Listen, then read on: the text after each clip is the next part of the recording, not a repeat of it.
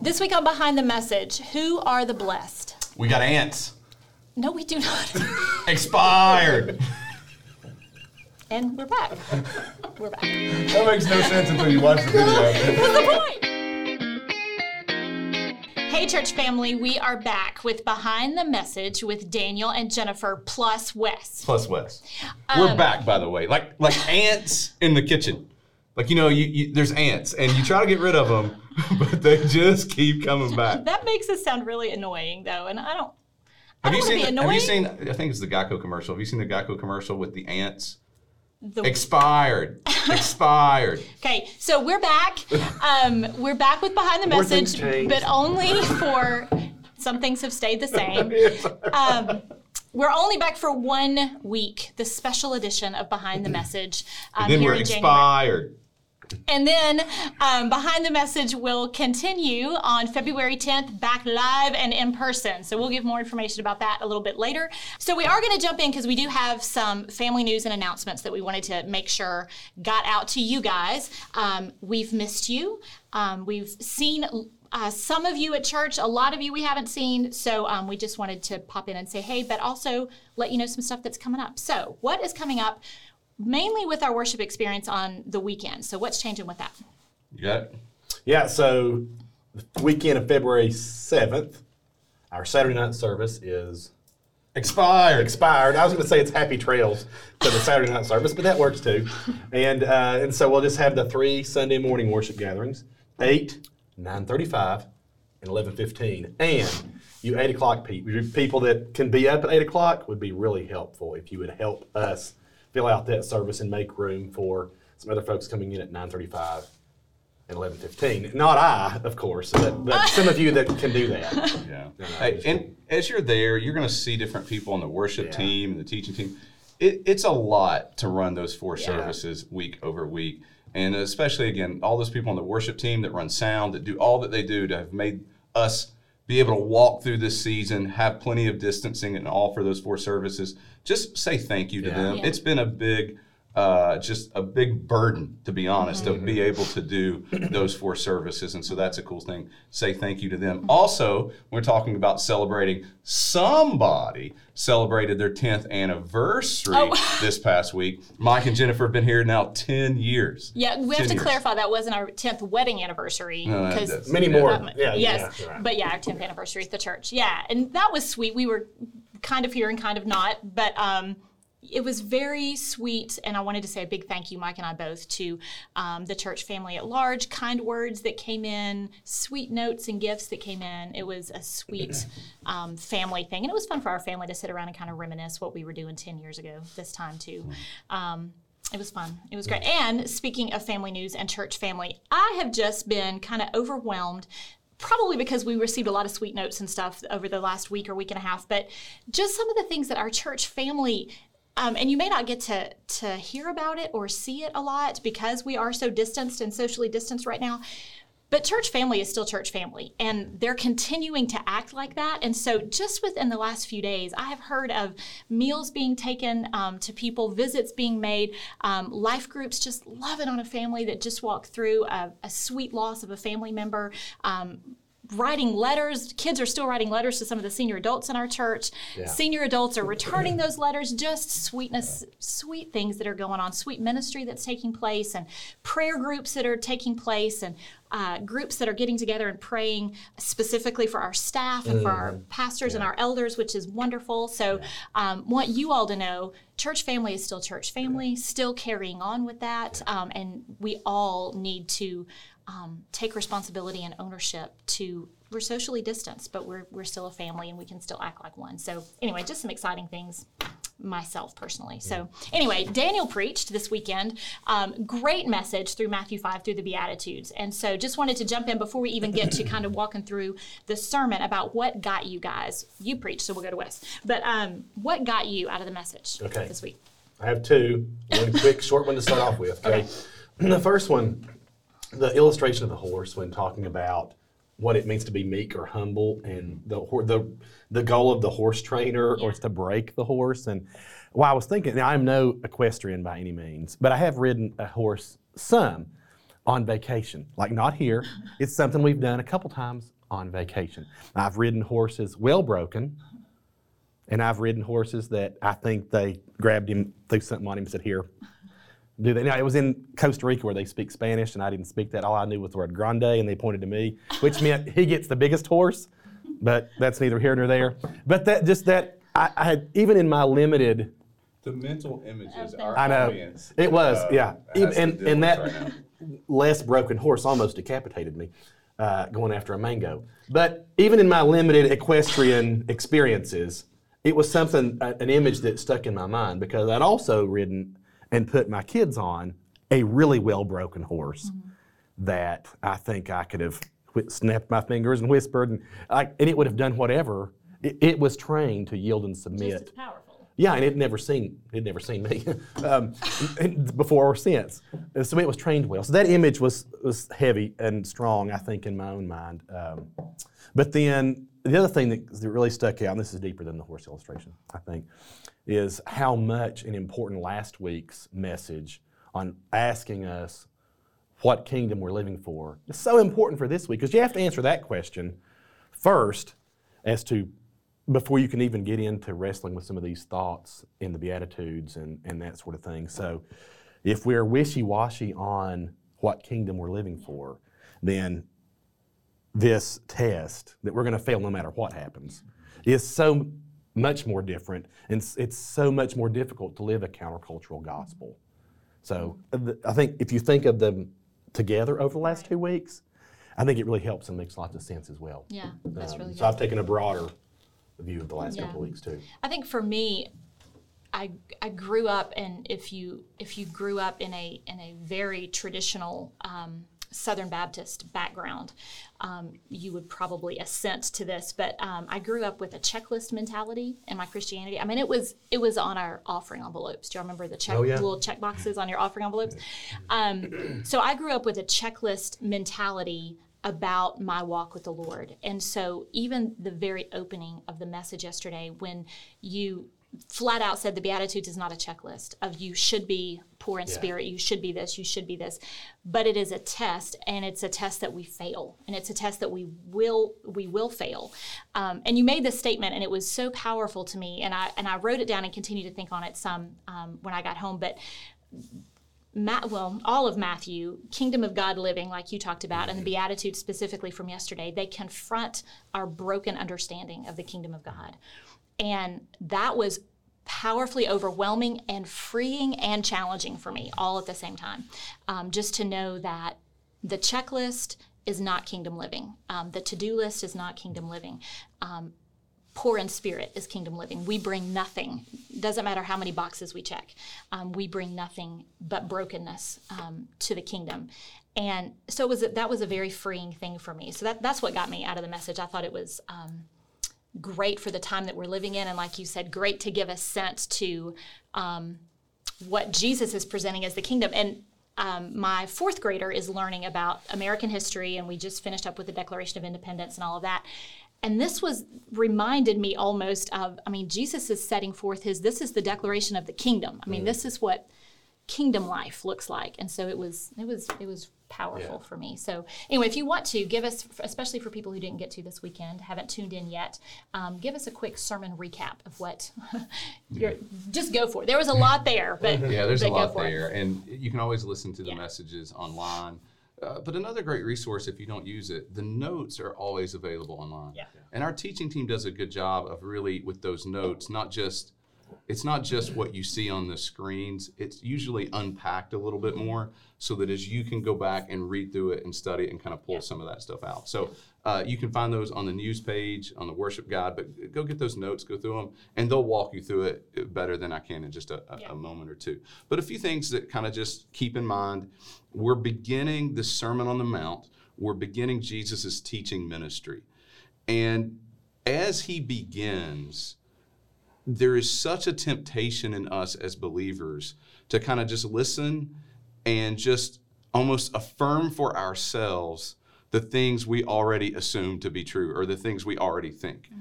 and just go deaf to the conviction and the challenge and the world being turned upside down And in these first few words, he literally is turning their world upside down.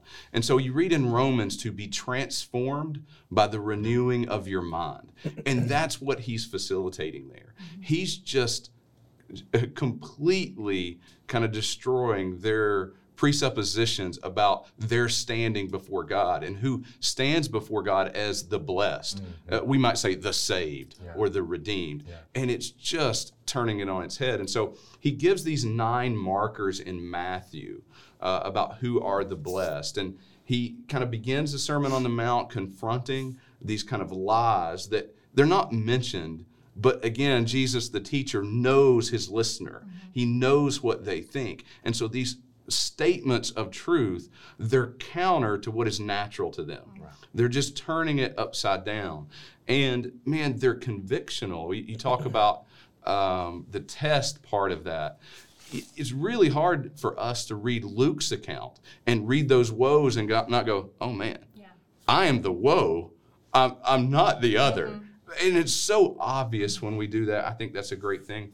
And you, you mentioned, I didn't read any of these, and so these will be kind of new, but you mentioned just the temptation to list these out and kind of make them a test. That's always been a problem for the church. I'm talking centuries. Sure. Uh, Spurgeon, back in like 1909, is preaching on this passage, and he says, Do not fall into the mistake of supposing that the opening verses of the Sermon on the Mount set forth how we are to be saved, or you may cause your soul to stumble.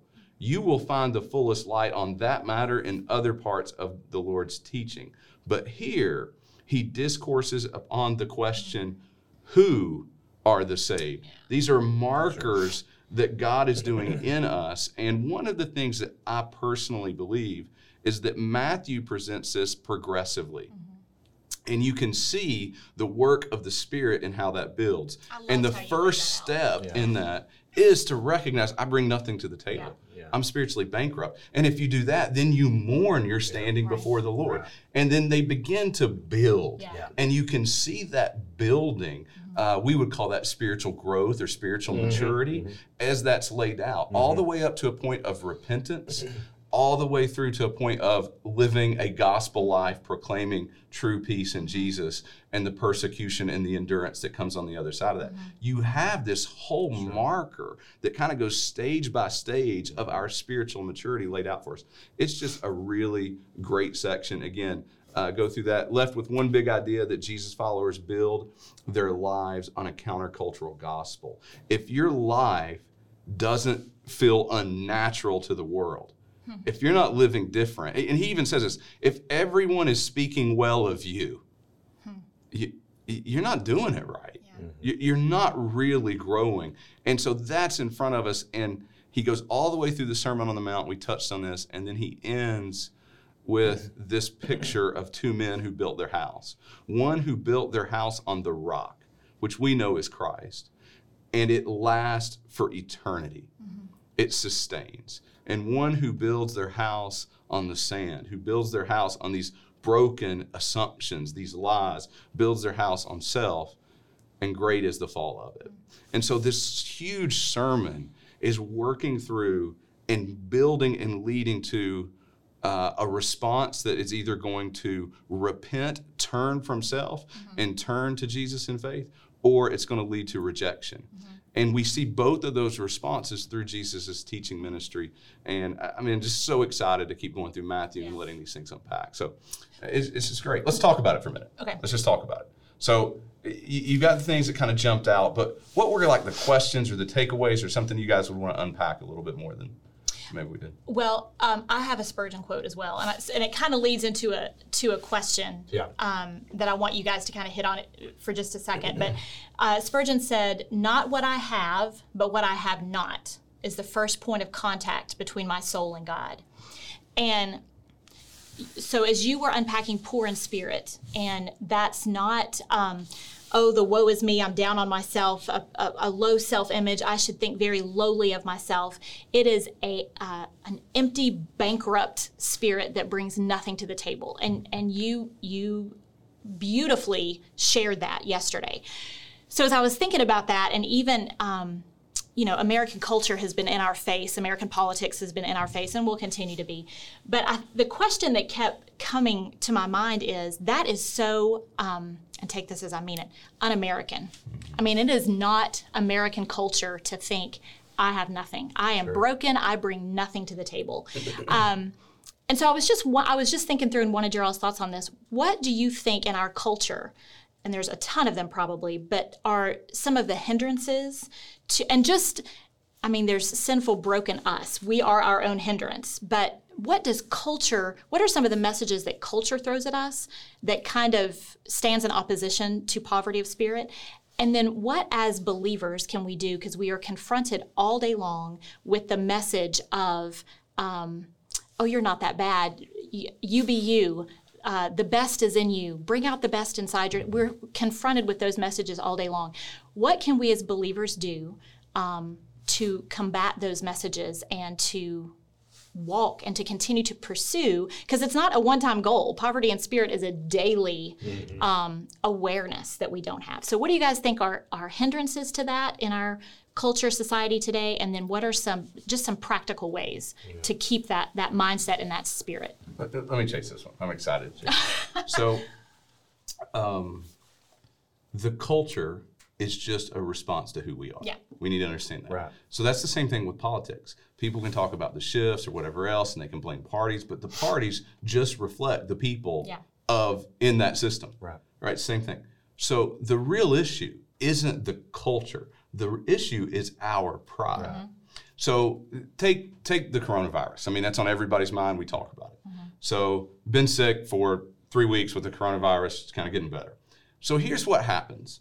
Everybody wants to tell you, even though we know this is so radically different from person to person, mm-hmm. what they do to avoid it, to make it better. If you just take vitamin C, if you'll just do this essential oil, if you'll stand on your head and breathe this way, I mean, this is what I do. And if you do that, you'll be great. Mm-hmm. Here's what's happening in that moment that's pride of thinking we control our own health mm-hmm. to, to that degree. So I was diagnosed with uh, a rare form of cancer. I was given a 50 50 chance of living five years. I lived. I would never go up to the same person who did the same treatment and say, well, you know, I'm sorry, your your dad died. He clearly didn't drink enough Diet Dr. Peppers, or he right. like it's absurd. Yeah. But what is stirring in us is pride mm-hmm. to want to feel like we are in control, yeah. that we have something to offer. Mm-hmm. So watch our spiritual bankruptcy, and we have to keep it in right context. Mm-hmm all of this is about the kingdom of God and our standing before Him. So, our standing before God works against our very nature right. in our sin and our pride that says, I bring something to the uh-huh. table. I have some answer. And to just be able to say, I do not know, uh-huh. or in the case of some illness, ultimately, my health uh-huh. is in the hands of God and under His sovereignty and not my own. Mm-hmm. That grates against not just being un American, mm-hmm. that grates against our nature mm-hmm. and our yeah. sin yeah. and our humanity in our fallen state. And that's the issue. Mm-hmm. And that's being tested right in the beginning. And that's why I, when you look in scripture and the gospel narrative, the law comes first. Mm. It's to expose our sin. And that's one of the reasons in our churches today we are struggling so much with gospel presentation is because we have become resistant to confronting sin. And we think if we just champion grace, then that's going to convince them. But if they don't know their desperation right. and their sin, there and there's no connection to that to um, to their bankruptcy, mm-hmm. there's no need for a savior. Right all of that plays yeah. into blessed are the spirits of yeah. bankrupt. Yeah. Blessed. And presenting a gospel like that the poor apart from our poverty of spirit, presenting that kind of a gospel leads to a life of no repentance, of no, yeah. you know, no intimacy with there's Christ. No mourning. There's no mourning for your yeah. sin at all. Yeah. And then there's no blessed are those who mourn. There's That's no right. the next. That's exactly right. Yeah. So that was that was powerful. And I had um, a little um, parenting moment with um, my youngest, and it was over virtual schooling, which I'm sure no one else has parenting moments over virtual school. And um, so a little discipline had to occur. And um, as the discipline was taking place in her bedroom, she was crying and she said, But can you just give me grace? And I said, Yes, it's already been given. It was called the law. and you already knew what was right and what was wrong. And she was like, I don't understand. I said, Well, after we finish this, then we'll have a discussion. Finish the Declaration of That's okay. Independence. and then- Exactly. Yeah, right. That's really good. After we finish the course correction, then Yeah. we'll come back. Yeah. That's good. That's Yeah. good. Great. Yeah. Yeah. that's fun. So, and you you brought up that first one, this poor in spirit. Yeah. Uh, now that's not the only phrase in here that needed unpacking, and you did what you could in the amount of time Yeah. given. But it seems like every sentence, almost every phrase, yesterday or over this weekend, you had to. Let me tell you what this really means. And I don't know. I've always thought, even when I was younger and didn't understand quite as much, I thought we don't. These are not words that I understand or concepts I understand very well. So things like pure in heart, um, peacemaker, certainly that poor in spirit. It seems it seems like the biblical definitions and meanings that you explained yesterday don't line up to what our surface evaluations of what those phrases and words mean. So here's one question that I have for you as you were looking. Why is why is that? Why is why does Jesus use some words here that translated into English that that we're like, okay, we got to go back and dive into this. Now there's other places in Scripture certainly, but it seems like it's highly concentrated here. Of I don't. This doesn't mean what I think it means on the surface. Yeah. Some of that, it, it, well, in this case, most of that is not a word study. This isn't uh, a statement that if you go back, again, pure means undivided, um, not defiled, uh, complete. Like, it's going to mean pure. Yeah. Right. Like, you go back and look at that. That's right. Those words translated word for word, they're, they're right. Yeah. They're, that's Yeah. it. What, what's missing is context. And so what happens is we approach the beatitude a little bit more individually back to Right. this list that this specific statement is just kind of standing alone. Mm-hmm.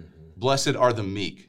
Well, that's the guy who doesn't talk very much and he's real quiet. No, no. Peacemaker is not argumentative. Yeah, the- right, that's right. Yeah. That's right. That doesn't mean pacifist. Right. And so, how do you, what you- what you're asking is, why are you interpreting it the way that you Yes. did? And the answer to that is because Scripture interprets it that way. Yeah. So, the most important one I mentioned in some of the services, I think all of them, is you would talk about blessed are the peacemakers who proclaim true peace in Jesus. Mm-hmm. But Jesus doesn't say that at all there. Right. So, how do you know that? And how is that being framed?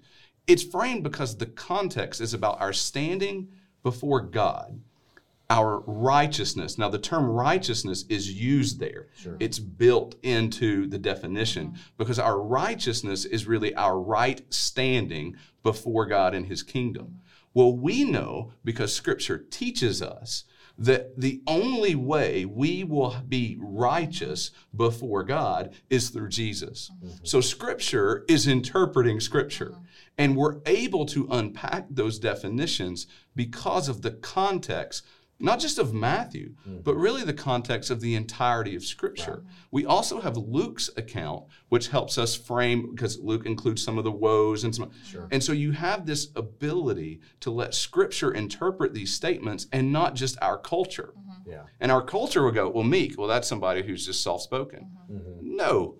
Let scripture interpret it. And so, to your point, last week we have this building theme that's happening here about the kingdom of God. Even Jesus, a little bit later, just a few verses later, is going to say, unless your righteousness exceeds that of the Pharisees and the scribes. Well, where would that come, I wonder? Well, in Christ and in Christ alone.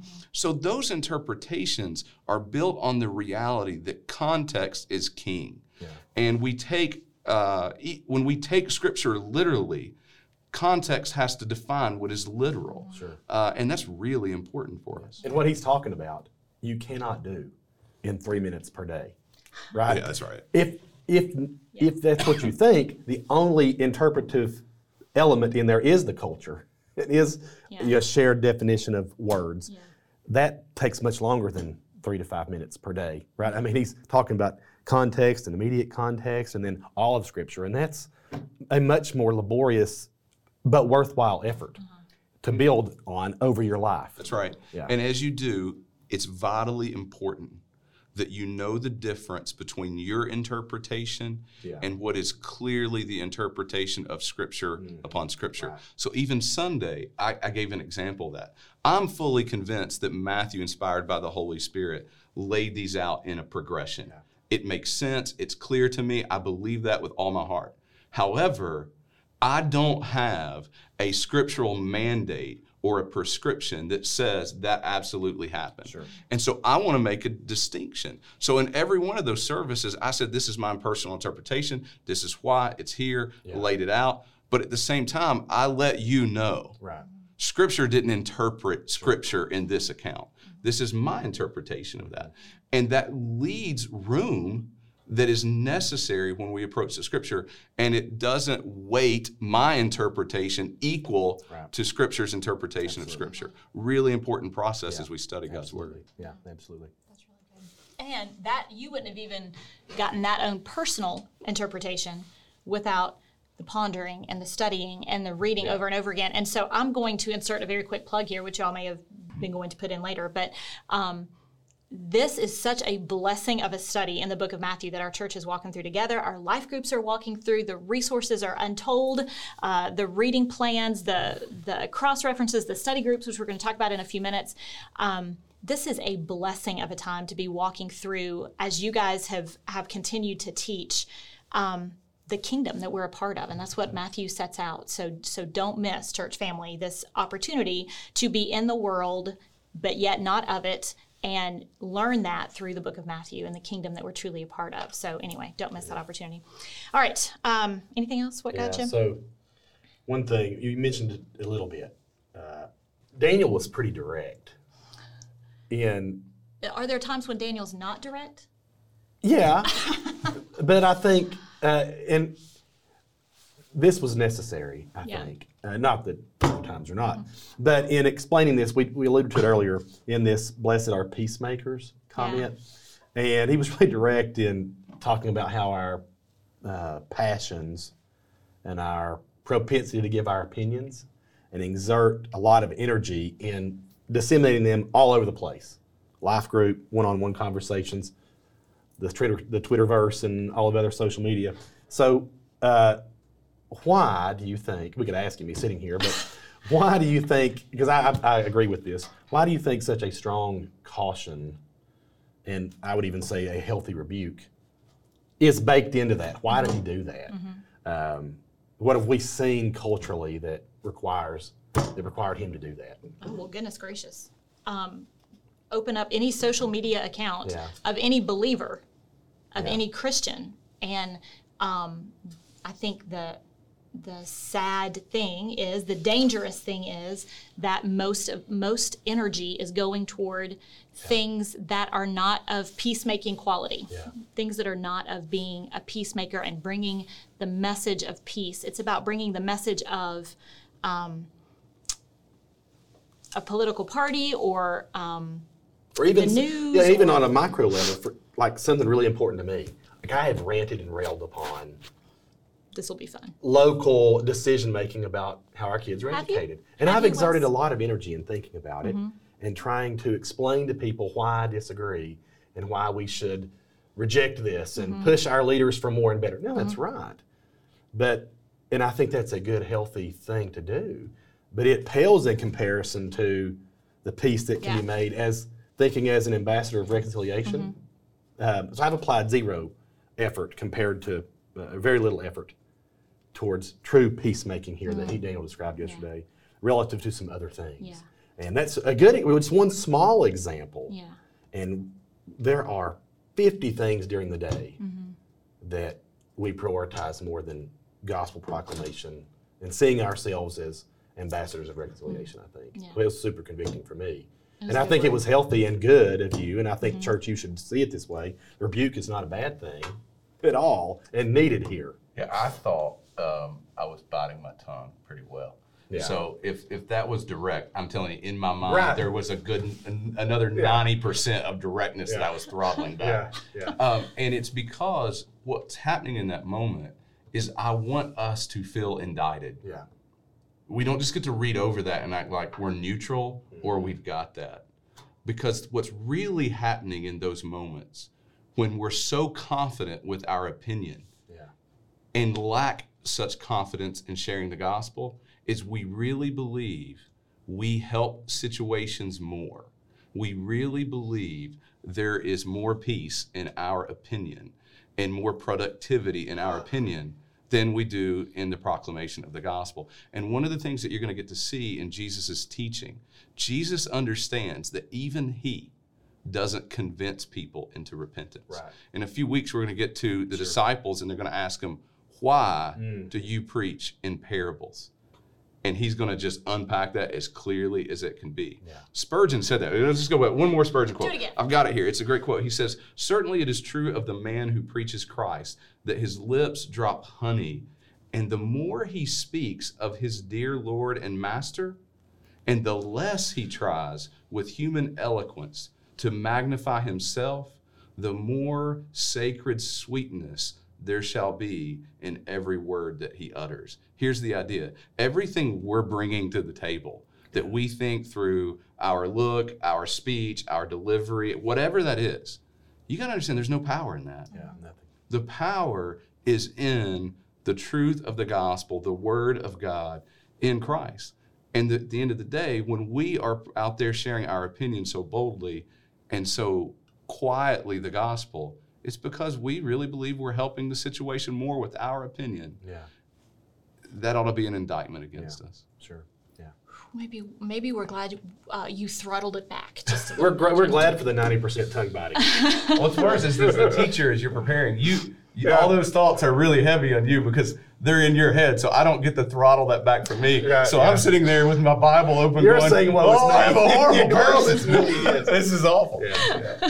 All right, so what we're going to do is we're going to take the opportunity now for um, Austin and Laura to come in, and they're going to tell us a little bit about what is coming up with um, some new opportunities on campus. We're going to have some Wednesday night things and some Sunday night opportunities um, coming up. So that means Daniel and I are Expired. the end. So we are now joined by Austin and Laura, and Jennifer alluded to this earlier. We've got some exciting things coming back in a couple of weeks, and so Austin, take just a few minutes and invite our church body into some of the things we're working on over the next few weeks. Yeah. So, church family, we are excited about Wednesday nights. Uh, they are coming back in just a few weeks. So, February 10th from 6:30 to 7:30. That's the new time. So, we just want everybody to kind of know that we're shifting the time around, and that's for a couple of different reasons. First of all, we are all in for the family. So, um, can I say that all in the family? Is Yeah, yeah, that works, yeah. Um, and that what that means is that we've got uh, study groups for adults, we've got groups for students, groups for kids, and so we want to shorten that time period to be able to provide a safe environment. So we've got some social distancing things. We're going to be a little bit spread out among our campus, so we'll let you guys know those things pretty quickly. Um, but we want you guys to know we're we're pursuing safety in the season, so that's why our time is a little bit different from 6:30 to 7:30. On the kids end, we've got preschool groups, so that's for all preschoolers. That's going to be 6:30 to 7:30 in uh, the preschool hallway. And then also for elementary. So we're going to do a couple different things for elementary kids this semester. So we're going to kind of divide up our time. So every other week we'll be on a little bit different schedule, still 6:30 to 7:30. So one week we'll be in small groups, kindergarten through 5th grade, and then the next week we'll be in large group. Um, so that's going to be a lot of fun. We'll do worship and large group teaching. So hey, family, we we are excited to have your kids back here on campus. So students are coming back too, right? Students are coming back. Yep. So everything that Austin just said about elementary, same thing for students, but flipped. So we're going to keep everybody separate, just again, social distancing, pursuing safety, all of that. So students will start in large group in the worship center, and then the next week they'll be in small groups spread out all over campus. And we'll give more specific details. You'll hear from your kids, students, leaders of where they're going to be and where their group's going to be and all of that. So don't think you have to remember that, but that's kind of generally what our plan is for students for this semester. So, adults, you'll have three study group options. You can come to Behind the Message. So, we said earlier, this is our last recorded Behind the Message for a while because coming back in person that night, February 10th.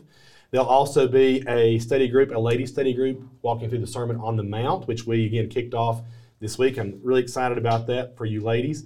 And then there'll be a study group called God's Promise Fulfilled, which is a deeper dive into your Friday and Sunday reading in the reading plan. Okay. And then, uh, lastly, there is a virtual option. So those of you that uh, not going to be here on Wednesday nights for various reasons, you can uh, follow along uh, a recorded lesson in that God's Promise Fulfilled study group, and there's a study guide we'd love for you to look at there. That's on tcbchurch.org slash study groups. Okay, so those options, great for you to take advantage of. So, Alara, Away us. yes, tell us uh, how can they help us better prepare for them? What are we asking them to do leading up to the 10th? First thing, really one thing, only thing for right now, is please register your family for the spring 2021 semester. So if you intend for your family to participate in our on campus discipleship opportunities for the semester, pre register your family. That is on tcbchurch.org slash news, also on tcbchurch.org slash aim the family, in tons of other places. Just slash news is the best one. Go there. You just need to fill out the form once for every member of your family. So if you don't have elementary kids, you just skip through that part really quickly. But if you have kids in all ages, it's just one form for the whole family. So register your family. That helps us plan for where groups are going to meet, how big each group is going to be, and that kind of stuff. And then as we actually get into the semester, each week we'll have an RSVP to help us plan for actual attendance. But for mm. now, pre register your family for spring 2021. Yeah. So, like we've said a lot in this season, looks a little different. That's okay. A couple extra things we want you to think about and know and do, but we think it's worth doing and worth fighting for community. We've said a lot. The church doesn't stop being the church. We don't stop connecting in community and pushing each other and encouraging each other to grow in the Word and wrestle with the truths that we're confronted with in the Scriptures. And so that's our aim this Wednesday, uh, this semester on Wednesday nights. So thank you guys for joining us. Now it's customary for you newbies here on Behind the Message for us to pray some Scripture over our listeners. And so we're going to do that uh, now for just a minute. So let me pray for you as we close. And to do that by reading Matthew 6, 33 and 34, which we'll get to in a few weeks, but has great application this week too. But seek first his kingdom and his righteousness, and all these things will be provided to you. So do not worry about tomorrow, for tomorrow will worry about itself. Each day has enough trouble of its own.